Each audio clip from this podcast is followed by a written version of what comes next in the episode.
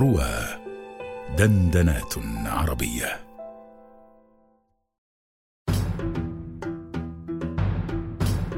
القصائد الرمضانية مع محمد حجاج على رواه.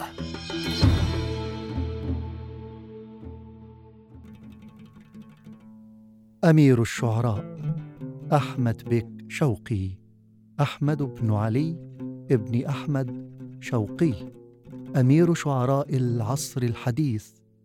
كان مولده في السادس عشر من أكتوبر عام ثمانية وستين وثمانمائة وألف للميلاد ووفاته في الرابع عشر من أكتوبر سنة اثنتين وثلاثين وتسعمائة وألف للميلاد بالقاهرة. كتب عن نفسه فقال سمعت أبي يرد أصلنا إلى الأكراد فالعرب.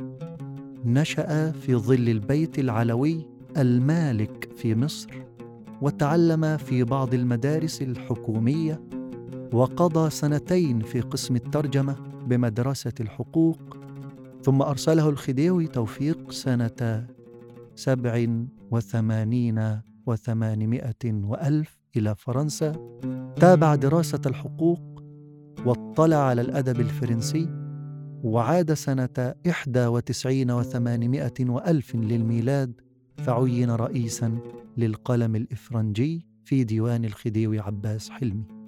وندب سنة ست وتسعين وثمانمائة وألف لتمثيل الحكومة المصرية في مؤتمر المستشرقين بجنيف. عالج أكثر فنون الشعر مديحا وغزلا ورثاء ووصفا.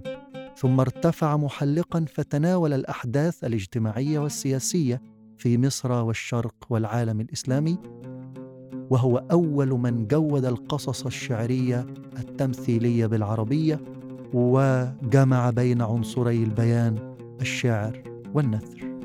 أما عن رمضان فنادى هلال الشهر قائلا يا هلال الصيام مثلك في السامين للعز من طوى الأفلاك مرحبا. مرحبا بالثواب منك واهلا بليال جمالها لقياك. كل عال أو كابر أو نبيل أو وجيه من النجوم فداك. كيف يبلغن ما بلغت وما حاولن شاوا؟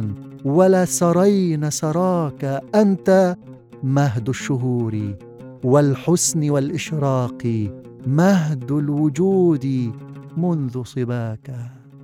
فوق هام الظلام ضوء جبين الكون تاج للكائنات ضياك. غرة الليل والركاب إذا أدهمه قام سابحا في سناك.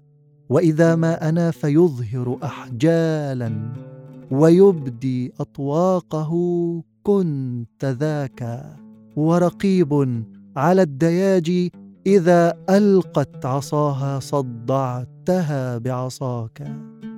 وجناح لطائر صاده الليل فأمسى يعالج الأشراك أيها الطائر المريد فما تقدر نفس عما يريد فكاك تقسم الكائنات منك بنون قلم النور خطها فحلاك في كتاب جعلت قفلا عليه من يمين ما أومأت بسواك.